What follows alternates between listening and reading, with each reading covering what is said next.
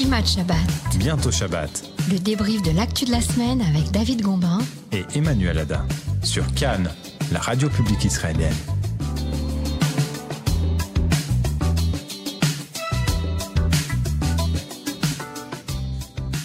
Bonsoir à tous, vous êtes sur Cannes et nous sommes à la fin de la semaine. Et avec euh, David Gombin, eh bien, nous avons décidé de vous offrir euh, Bonsoir, chaque Emmanuel. semaine. Bonsoir David. On a décidé de vous offrir chaque semaine eh bien, une petite revue de presse, des petites analyses, euh, des petits commentaires de l'actualité. Une revue bien à nous. On va essayer, on va tenter de, de vous expliquer ce que vous avez peut-être manqué cette semaine, euh, mais de façon un peu sympathique et détendue euh, pour se préparer à Shabbat, se détendre juste avant Shabbat. Absolument. Alors l'actualité, ce n'est pas ce qui manque en Israël. On ne s'ennuie jamais.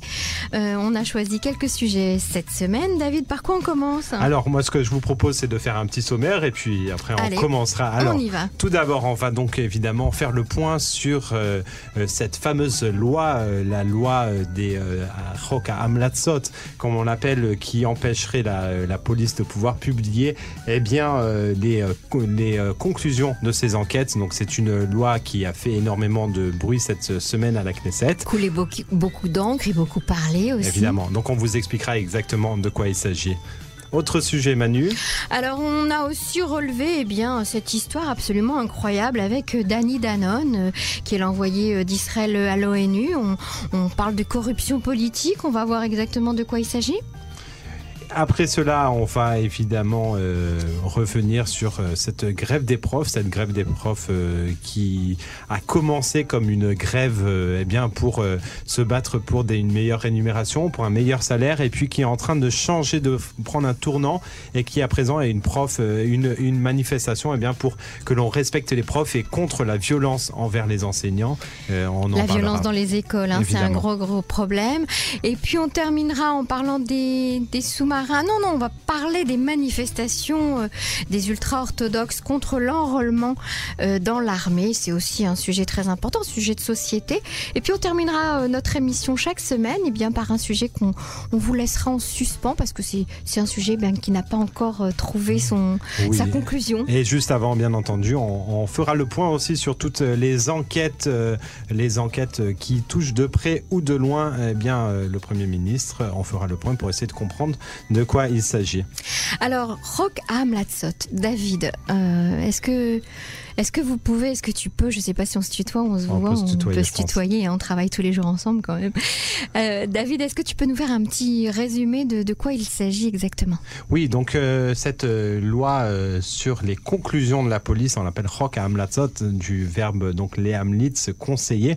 C'est très simple. En fait, lorsqu'une une enquête criminelle est ouverte, eh bien, les- la police fait son enquête, elle convoque des personnes, pour, procède à des interrogatoires, euh, Parfois même euh, il y a des assignations à domicile. Ben, il y a tout un, euh, toute une procédure euh, d'enquête, procédure euh, pénale qui est mise en place.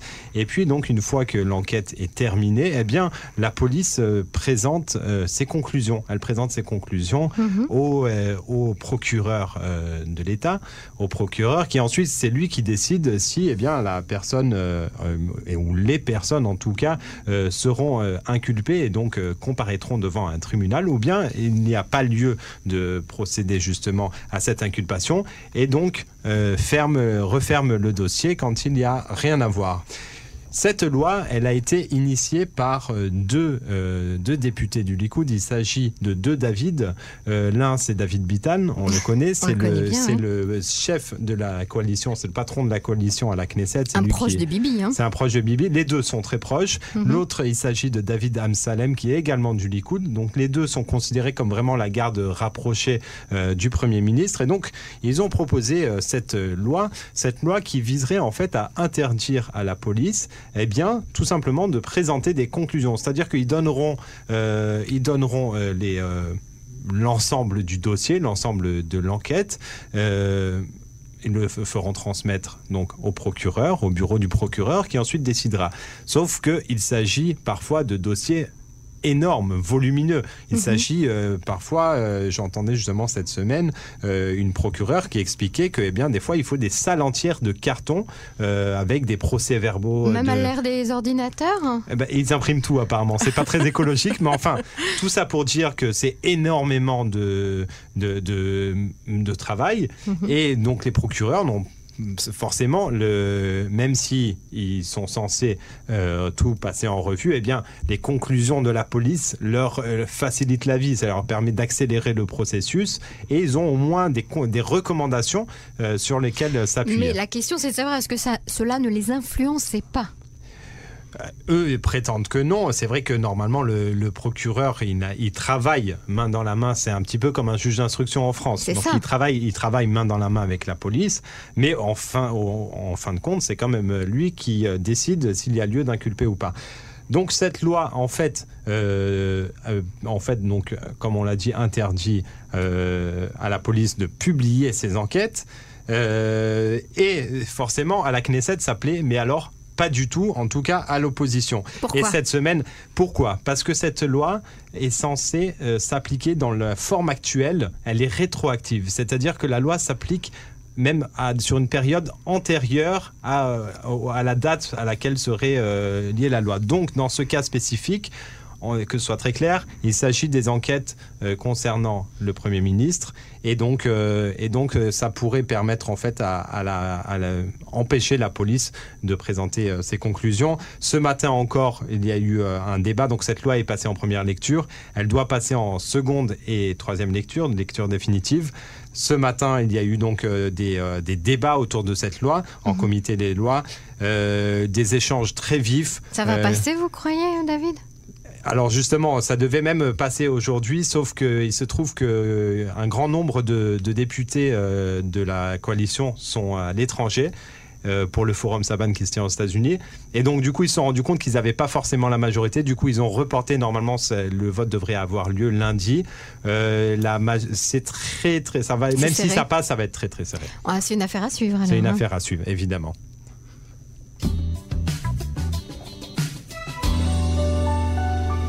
Allez, autre sujet, euh, Emmanuel, on passe à l'affaire, en tout cas on l'appelle comme ça, l'affaire Danone. Expliquez-nous. Eh bien, c'est un reportage de la chaîne Rada, Radashot de cette semaine qui a affirmé euh, euh, que Danny Danone eh bien, avait embauché des employés euh, du Likoud pour faire avancer sa carrière. C'est-à-dire, alors je vous explique un petit peu le contexte, tout le monde le sait, Danny Danone est envoyé euh, euh, l'ambassadeur israélien aux, aux Nations Unies. Mhm. Il fait un, un travail important là-bas. Et euh, dans ce reportage, eh bien, on nous explique que Danny Danone avait pris le contrôle d'un département de l'organisation sioniste mondiale consacré à la promotion du sionisme, hein, c'est vraiment son sujet, et qu'il avait nommé ses amis et leurs proches à des postes au sein de cette organisation, donc euh, l'O- l'OSM comme on l'appelle. Euh, ils ont été nommés à des postes grassement rémunérés sur fonds publics, on le rappelle, en échange de leur soutien lors des primaires du Likoud. Alors justement, expliquez-nous un petit peu euh, d'où vient Danny Danone, de quelle branche du Likoud, enfin pourquoi est-ce que... C'est-à-dire qu'il il s'est retrouvé, il était donc euh, vice-ministre des Affaires étrangères, c'est ça? Absolument, il avait remporté la présidence du Likoud mondial, un poste qu'il avait occupé jusqu'en 2015. Mhm. Et justement, selon le reportage de télévision, on- ce poste lui avait octroyé une forte influence sur les nominations et les budgets au sein des institutions du pays. Alors, il y a six ans, Daniel Hannon avait nommé l'un de ses proches, Yaakov Agoel, à la tête d'une division de l'organisation sioniste mondiale. À l'époque, c'était une petite section qui employait 30 employés et le nombre d'employés est passé euh, depuis cette nomination à 190 personnes. Ah oui, donc euh, c'est quand même euh, assez important. Et on assez sait, euh, important. on sait si ça a donné suite, la diffusion de ce reportage, il y a des suites qui... Alors, bien sûr, il y a eu des réactions. Bien évidemment, la réaction de Danny Danone, qui a déclaré qu'il n'avait rien fait de répréhensible et que le reportage est une entreprise de diffamation à son encontre. Euh, il a souligné également les, résultats remportés dans, dans son travail, dans la promotion du sionisme, alors qu'il se trouvait euh, dans le passé en Israël, mais aussi aujourd'hui au sein des Nations Unies. Il fait un vrai travail Mhm. L'ambassadeur. Euh, donc euh, il a essayé de se justifier de cette manière-là. Quant à l'organisation sioniste mondiale qui a été également interrogée par les journalistes de la chaîne, elle a déclaré que toutes les accusations étaient fausses et absolument euh, sans fondement.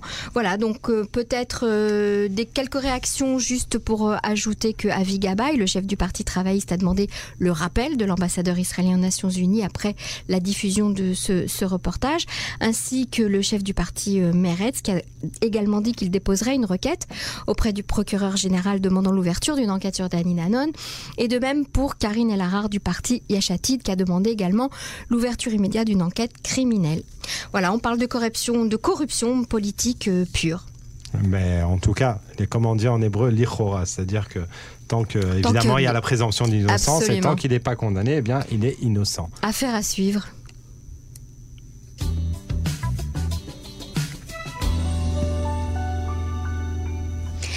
Les grèves, les grèves dans les écoles, les grèves des professeurs, des problèmes de violence au sein des institutions scolaires. Qu'est-ce qui se passe, David? Eh bien, justement, en fait, euh, on le sait, le statut du professeur euh, en Israël n'est pas très très gratifiant. Non, euh, pas du tout même. des conditions de travail plutôt difficiles, des rémunérations. Pour le peuple du livre, hein, c'est un peu hard hein, quand même. C'est vrai, c'est vrai. alors, c'est vrai que traditionnellement, on a dit, eh écoutez, c'est vrai qu'il y a le budget de l'armée, donc forcément, eh bien, le budget de l'éducation nationale en pâtit un petit peu. Sauf que donc ces, derniers, ces dernières semaines, eh bien, il y a un mouvement de protestation sous l'égide eh du syndicat euh, de Ergun on l'appelle, du syndicat des enseignants qui s'est développé. Euh, ça a été, euh, au début, il y a eu une manifestation, un jour de grève, et puis au final, ils ont arrêté en disant bon, c'est bon, on nous a accepté à la table des négociations, donc on va voir ce que ça donne une nouvelle journée de grève euh, qui était donc là en début de semaine, euh, qui a touché uniquement euh, les lycées.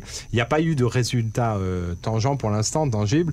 Et là, il se trouve que cette, cette, ce mouvement de grève eh bien, est en train de changer. Pourquoi? Parce qu'il ne s'agit plus seulement des rémunérations, c'est-à-dire d'un problème de salaire, mais vraiment un problème de violence à l'école. Euh, Canera donc la chaîne publique qui fait partie de notre groupe, a diffusé hier un, euh, une enquête très intéressante sur justement euh, sur les, les, cas de violence, des cas de violence qui se multiplient partout dans le pays, peu importe euh, le lieu ou, les, Alors c'est ça, c'est ce qu'on écoutait aujourd'hui à la radio sur Cannes justement. Mhm. Ce sont les commentaires qui disaient qu'en fait c'est pas seulement à l'école que ça se passe, c'est que notre société est violente. Notre société est violente et forcément ça se ça se ressent dans les écoles. Et moi justement sur cette antenne j'avais eu l'occasion d'interviewer Émilie Dabouche qui est professeure de sciences à Netivot. Je vous propose d'écouter son intervention. Euh, en Israël, à mon grand regret, on est, on est regardé comme. Euh, pas, on, est regardé plus comme des personnes qui font un travail pas important plutôt qu'autre chose, quoi. C'est-à-dire, euh, la société israélienne, elle n'a pas encore compris que les professeurs avaient un. Avaient un ouais, j'ai du mal à parler en français. Mhm. était très voilà, était très important parce qu'en fait, c'est ceux qui éduquaient les enfants, hein, que ce soit en primaire ou en lycée ou quoi que ce soit. Mhm.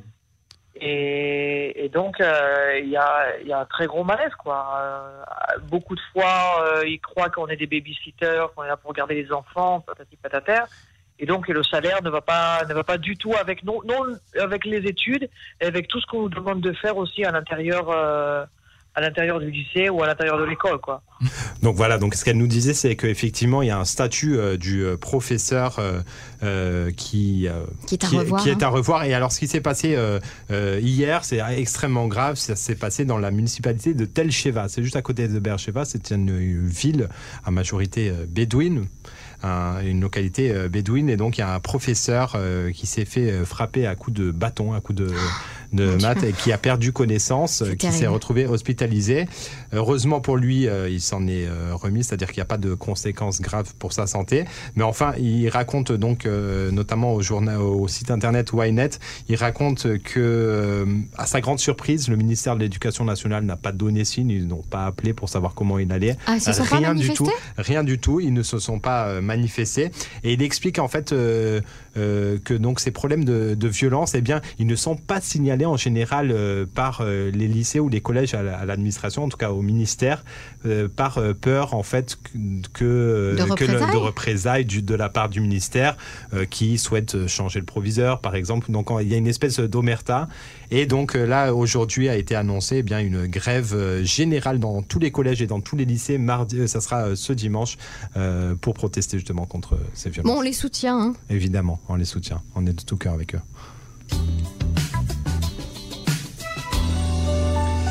Et on reste dans les manifestations. Hein. c'était une, c'était une, c'était et la violence aussi. C'était une semaine très chaude en Israël, avec cette fois-ci les manifestations de certains ultra-orthodoxes à Jérusalem contre l'enrôlement dans l'armée. Il s'agit de quoi? Eh bien, le service militaire des ultra-orthodoxes fait depuis longtemps euh, débat en Israël et régulièrement à l'origine de problèmes, de heurts entre les membres de cette communauté et la police et l'armée même. Euh, alors, comme vous l'avez signalé euh, dès le départ, en fait, David, il s'agit vraiment d'une frange extrême mhm. du, monde ultra-orthodoxe. Tous les rabbins ne soutiennent pas euh, euh, cette, euh, cette situation.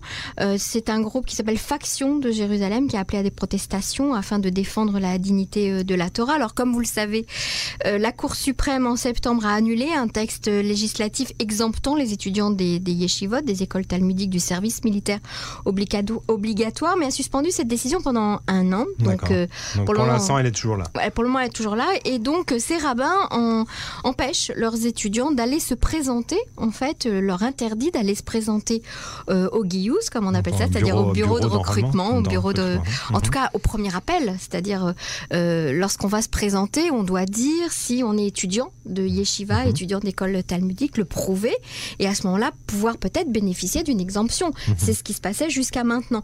Eh bien, ces rabbins-là empêchent même leurs étudiants euh, de le faire, c'est-à-dire de se rendre, de, se, rendre, de se présenter. Pourquoi? Parce que c'est une façon de dire, et eh bien, de, ne pas vouloir reconnaître euh, ni l'armée, ni l'État d'Israël, ni euh, toutes les structures étatiques du, pays. Hein. C'est pas seulement qu'on ne veut pas que les étudiants, qu'on souhaite que les étudiants continuent à étudier la Torah. Mhm. On ne veut pas du tout qu'ils aillent se présenter dans, dans ce bureau. Donc là, il s'agit vraiment de, de, ne pas reconnaître l'État d'Israël en tant que tel de façon totale. C'est ça. Alors le délai là dont, on parlait euh, de un an, qui c'est un délai qui pourrait permettre au gouvernement de Benjamin Netanyahu, euh, pour lequel le soutien des ultra-orthodoxes est très important, euh, de mettre en place une nouvelle loi qui conviendrait à tout le monde. Mhm. Il est tout le temps en train d'essayer de... Sauf que cette nouvelle loi, elle ne sera pas forcément accueillie avec, avec grand enthousiasme par d'autres Israël Betainou, je Par exemple, on en a parlé hier justement dans notre mhm. débat avec euh, un représentant de chasse et, et, de Abaïta Yehudi. Effectivement, ça plaira pas à tout le monde, mais il est obligé de ménager la chèvre et le chou, comme on dit, et de trouver quelque chose qui, qui va moi, leur convenir. Moi, euh, dans toute cette histoire, il y a quelque chose qui m'a vraiment euh, profondément, pas choqué, mais enfin qui m'a surpris, et c'est vrai que c'est un peu désemparé. Ces personnes-là, pour elles, elles sont, et elle le disait, certaines personnes le disaient, moi je suis prêt à mourir. C'est-à-dire qu'il y a vraiment un, Alors justement, il y a un jeune homme, idéologique. Complètement.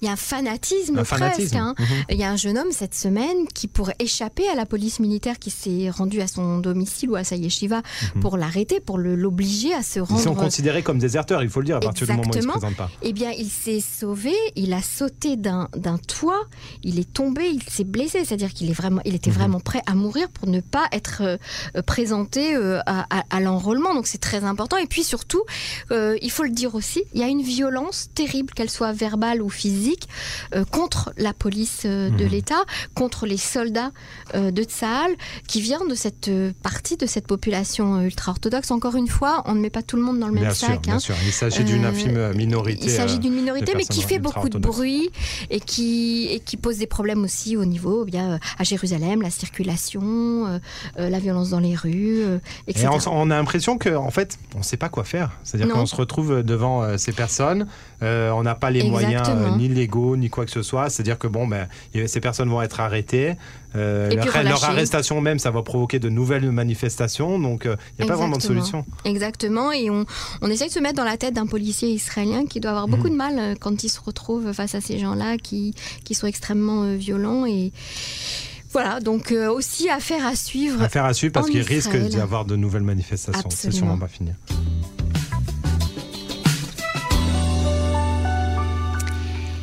Eh bien, on parlait des affaires de Benjamin Netanyahu, et oui, il y a l'affaire des sous-marins. Oui, entre autres l'affaire des sous-marins, comme vous le savez, d'ailleurs pour laquelle Benjamin Netanyahu n'a pas été entendu, il n'est pas suspect. par contre, il y a certains de ses très proches, notamment donc le cousin de sa femme qui s'appelle David Shimron, qui est son avocat personnel et qui s'est retrouvé en interrogé. En tout cas, il est interrogé avec témoins de, de témoins assistés. Donc, ce qui s'est passé cette semaine, c'est qu'il y a le, ce qu'on appelle le Praklit Medina, donc le procureur de l'État. C'est une figure centrale en Israël.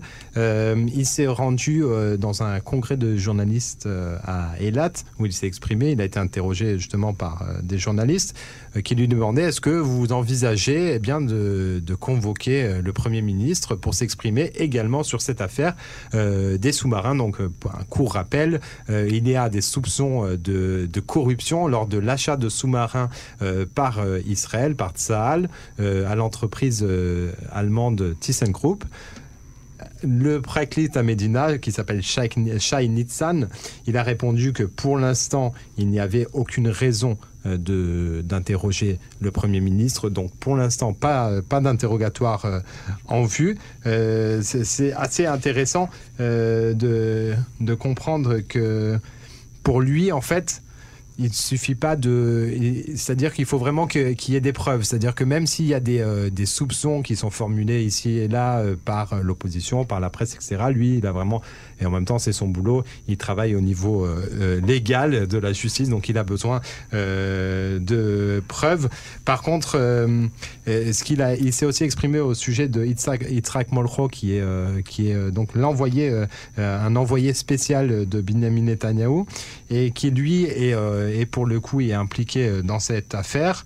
Euh, Yitzhak Molro pour Molro et donc peut continuer à, servir dans ce poste-là malgré le fait euh, qui soit euh, soit impliqué et qui soit accusé, enfin accusé en tout cas, qui soit entendu euh, dans cette dans cette enquête. Il s'est également un petit peu exprimé sur les autres enquêtes concernant cette fois-ci directement Benjamin Netanyahu, avec notamment dans la dans l'affaire 1000, le TIC 1000 comme on l'appelle. celle qui concerne les éventuels cadeaux qu'il aurait reçus. pour lui, l'enquête avance bien. Mhm. Euh, et, d'ailleurs, euh, hier, d'ailleurs, hier James Packer, donc mhm. euh, ce fameux milliardaire australien et donc ami de Benjamin Netanyahu et aussi ex mythologique de Maria Carey, disons-le. Euh, eh bien, James Packer a été interrogé en Australie par la police australienne en collaboration avec, la, police, israélienne. Et donc, ça avance. Et pour revenir justement euh, sur l'affaire des Hamlatsot, eh bien, euh, pour lui, il faut faire tout ce qu'il peut. En gros, la police essaye de finir, de conclure cette enquête le plus rapidement possible pour que cette, cette loi ne puisse pas les concerner. Eh bien, affaire à suivre aussi. Hein, eh beaucoup d'affaires à suivre.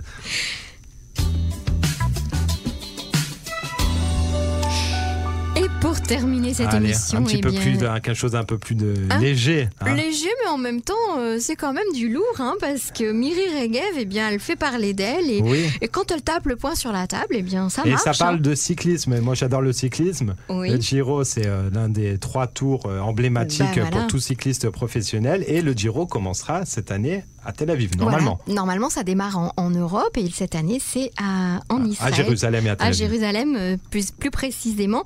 Ça se passera au mois de mai. Et bien, euh, qu'est-ce qui s'est passé? Eh bien, Les organisateurs du Tour d'Italie euh, ont spécifié dans leur charte que le Giro démarrerait à Jérusalem-Ouest. Mhm. Or, la ministre Miri Regev a dit il n'y a pas... Et donc ministre des Sports aussi. Ministre des Sports, bien évidemment, réagit tout de suite. Elle a dit il n'y a qu'un seul Jérusalem qui est unifiée, c'est la capitale d'Israël. Il n'y a pas d'Est ni d'Ouest. Et donc, euh, elle a reproché aux organisateurs du Giro une rupture des accords avec le gouvernement. Euh, euh, elle n'a pas reproché, elle a menacé le Giro d'une rupture des accords avec le gouvernement israélien. c'est quand même qu'il le met dans une une situation un peu compliquée parce que là, le- une fois que ça y est, ils ont, ils ont publié le tracé euh, le- Tout est publié, du, du mais tour, c'est compliqué. D'un autre côté, il y a un accord aussi, un partenariat aussi qui a Bien été sûr. signé. Et ce partenariat n'a jamais signifié que on devait écrire Jérusalem-Ouest. Et c'est vrai sûr. que euh, l'État d'Israël se doit euh, de défendre euh, la capitale du pays. Et précisons-le, l'État d'Israël, et en particulier, là, il s'agit du ministère euh, des Sports, qui, euh, qui va payer une certaine somme. C'est ça, se compte c'est un en millions de shekels. En millions de shekels. Ça va coûter de l'argent euh, au pays.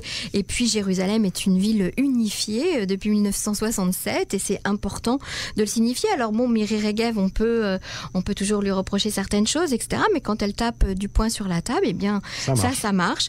Et, euh, et ils viennent donc juste avant que nous enregistrions cette émission, ils viennent de renoncer à cette appellation et donc Israël Donc je peux a gagné. respirer, le Giro aura bien Aura lieu bien en lieu Israël. à Jérusalem, Et à Jérusalem. unifié. Unifié. Voilà, merci à tous d'avoir été avec nous. Vous pouvez nous suivre sur notre page Facebook Cannes en français. Bien sûr. Et sur notre site internet cannes.org.il. Et vous pouvez réagir à notre émission. S'il y a des sujets que vous souhaitez voir euh, évoquer la semaine prochaine, eh bien vous pouvez nous écrire.